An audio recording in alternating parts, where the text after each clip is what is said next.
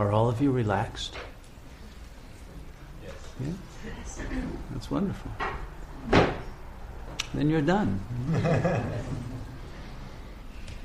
One of the old texts of uh, meditation says the goal of meditation is vishranti, which means just complete relaxation.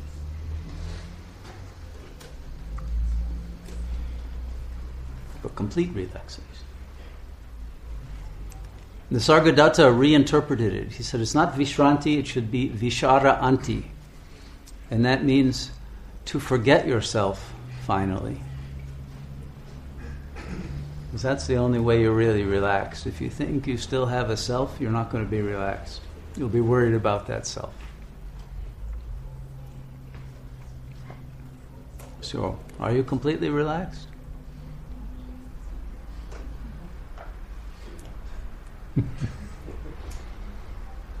so tonight, let's forget all about this illusion of a self.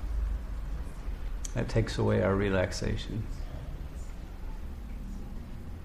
Because that's the only thing that interferes with our peace.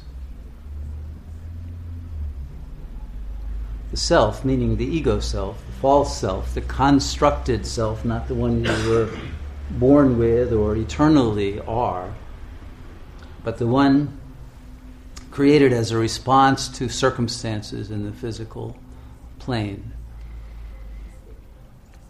is basically a set of patterned reactions that become projections that create a certain curvature of your mental space in order to be able to repeat themselves over and over again, and whose function is to restrict your capacity for developing your full potential. So, the function of the ego mind is to make you dysfunctional. Because you had to be dysfunctional to fit in to your family system. You had to limit yourself. You had to guilt trip yourself. You had to create a sense of lack and inadequacy and inferiority, etc., etc., or even superiority complexes. They equally limit your capacities. But all of these ego complexes are there to inhibit your true functioning in order to fit in with what is unfortunately a very dysfunctional society. And the minute we let go and really relax, and forget the ego and, and or remember that we are not the ego. Remember that we are pure potentiality, pure presence, that is inherently without mental activity. It transcends the mind, the real presence of your being. Mind is only a tool that is used on limited occasions, but otherwise you're in the silence of infinite mind, not limited linguistic based mind. And to live in that self is to be free, is to be independent, finally, of all the conditionings and all of the self limitations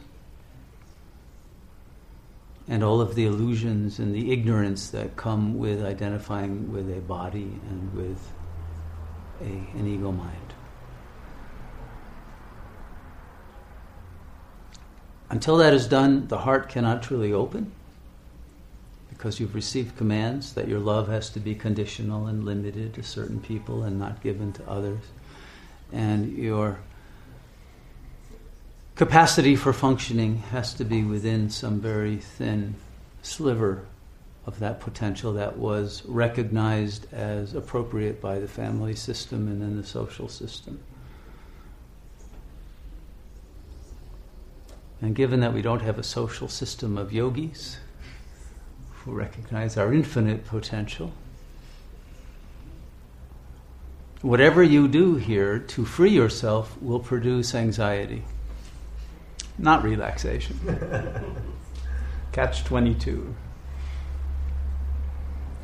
And you have to recognize that that anxiety is the outer shell of the ego that wants to hold you in its corral and not let you be free. It's the electric fence to keep the cows in. If you're willing to go beyond that anxiety and recognize that it's an illusion, it has no reality, there's nothing to be afraid of in the infinite. Even though the ego mind will tell you to be very afraid. And how dare you think you cannot know who you are and function in the world? that is the only way to really function in the, world, although it's not really even a world. That idea is already within the illusion.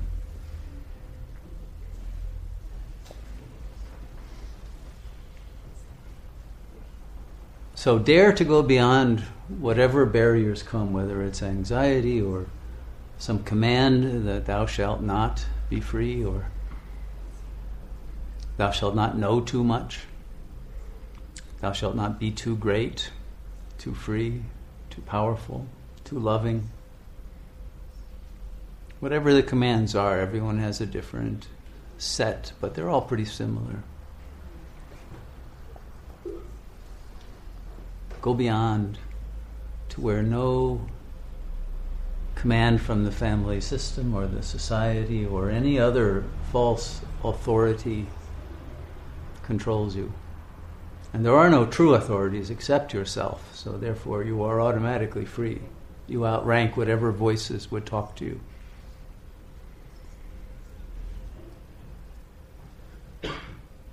But to go beyond it means to remain silent, not to have a fight with it, not to reason your way out, because reason itself is another corral, but to enter the infinite silence of pure presence. And abide there. Enjoy the silence. Don't run away from it. Don't think the silence is too spooky or I need to keep talking to myself to be sure I exist. You don't exist. Give that one up. and then enjoy the non existence. Because what you are is beyond existence or non existence. You are the ultimate mystery. You can't figure out that mystery by using concepts, but know it by being it and relaxing into it and allow this whole process of meditation tonight to be an ecstatic celebration as you explore the infinite depths of your silent presence. Not some drudgery or difficulty or boring, oh my God, I got to sit with myself again, you know. No, none of that. Let that go because that's part of the ego's illusion that you're boring. And the ego is boring, but you're not the ego. And once you stop the ego mind's very predictable chatter, then you will see that extraordinary feeling states, sublime feeling states, bliss, love, divine love, divine energies that cannot even be categorized are moving through you. Witness them. Don't identify even with that. Keep going into the infinite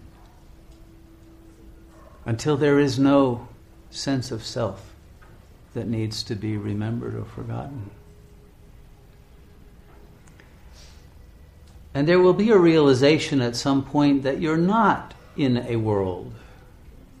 That's a beginner's level.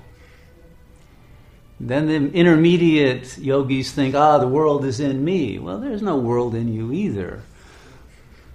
How can a world be in you? No, there's a dream of a world, perhaps, but it's only a dream. And is a dream different from the dreamer? No. So there's nothing. Absolute nothingness.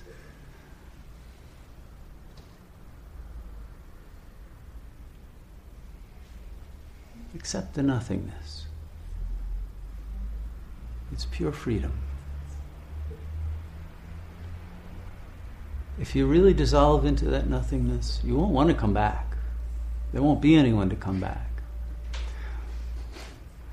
But bliss will be present.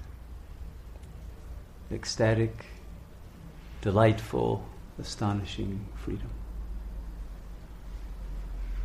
So let's enjoy it. Shall we meditate?